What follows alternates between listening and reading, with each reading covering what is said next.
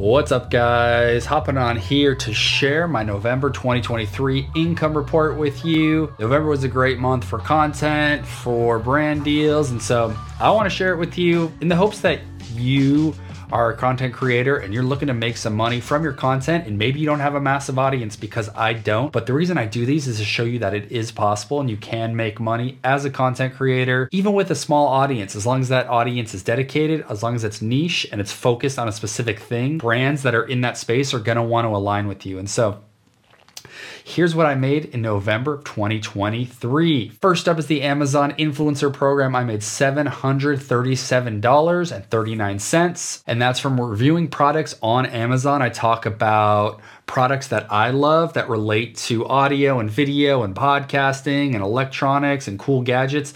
And I also do that with my wife, and she uh, reviews baby products that we use for our daughter. So that's the Amazon Influencer Program. Then there's the Amazon Associates Program, which is primarily everything that I write about on my blog. I link to those products on Amazon and I get a commission. In the month of November, I made $94.55 all from writing blog posts and talking about podcasting related items and linking to those items on Amazon. Next, I made $300 in user generated content for a company called Outloud Media, where I partnered with them to create some content and I got paid for it. Then, the podcast sponsor, that's $300 a month which is actually ending uh, at the end of this year. So next month, January, I will not have uh, that $300, which I'm bummed about, but I'm going to get some more podcast sponsors. Mark my words. That's $300 in November 2023 for the podcast sponsor. And lastly, I made $26.60 through affiliate money from a website called Instant Chapters. If you haven't heard, go to instantchapters.com and you can automatically make chapters for your YouTube videos. AI scrubs your video, gives you the time code,